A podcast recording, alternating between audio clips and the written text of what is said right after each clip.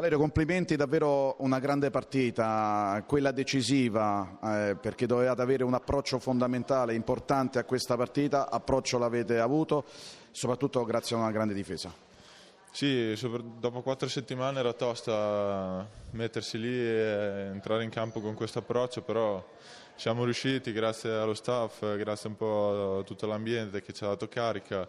Eh, i risultati così avvengono con questo atteggiamento, per cui dobbiamo continuare su questa linea d'onda. Siete compattati, siete andati in ritiro da giovedì e poi naturalmente i 9.000 eh, dell'Unipol Arena vi hanno dato una grandissima mano.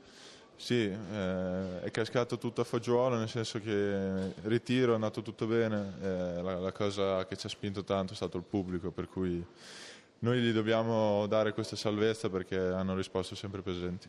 Una vittoria larga, eh, avete messo a posto anche il quoziente canestri con Torino che vi dà maggiore fiducia, però non è stato fatto nulla ancora perché vi dovrete giocare la salvezza all'ultima giornata a Reggio Emilia guardando anche quello che accade agli, sugli altri campi, soprattutto in quello di Caserta, dove si giocherà a Caserta Trento. Purtroppo quest'anno va così, adesso affronteremo la partita con Reggio con grande mentalità e aspetteremo la classifica, soffrire fino all'ultimo. E non, non ce lo meritavamo, però dobbiamo guardare in faccia la realtà, adesso siamo qua, aspettiamo una sconfitta di, di Caserta e noi proviamo a vincere a Reggio. Una Virtus dall'anima italiana, tu partita strepitosa, Simone Fontecchio pure, bello insomma vedere gli italiani no, della Virtus grandi protagonisti.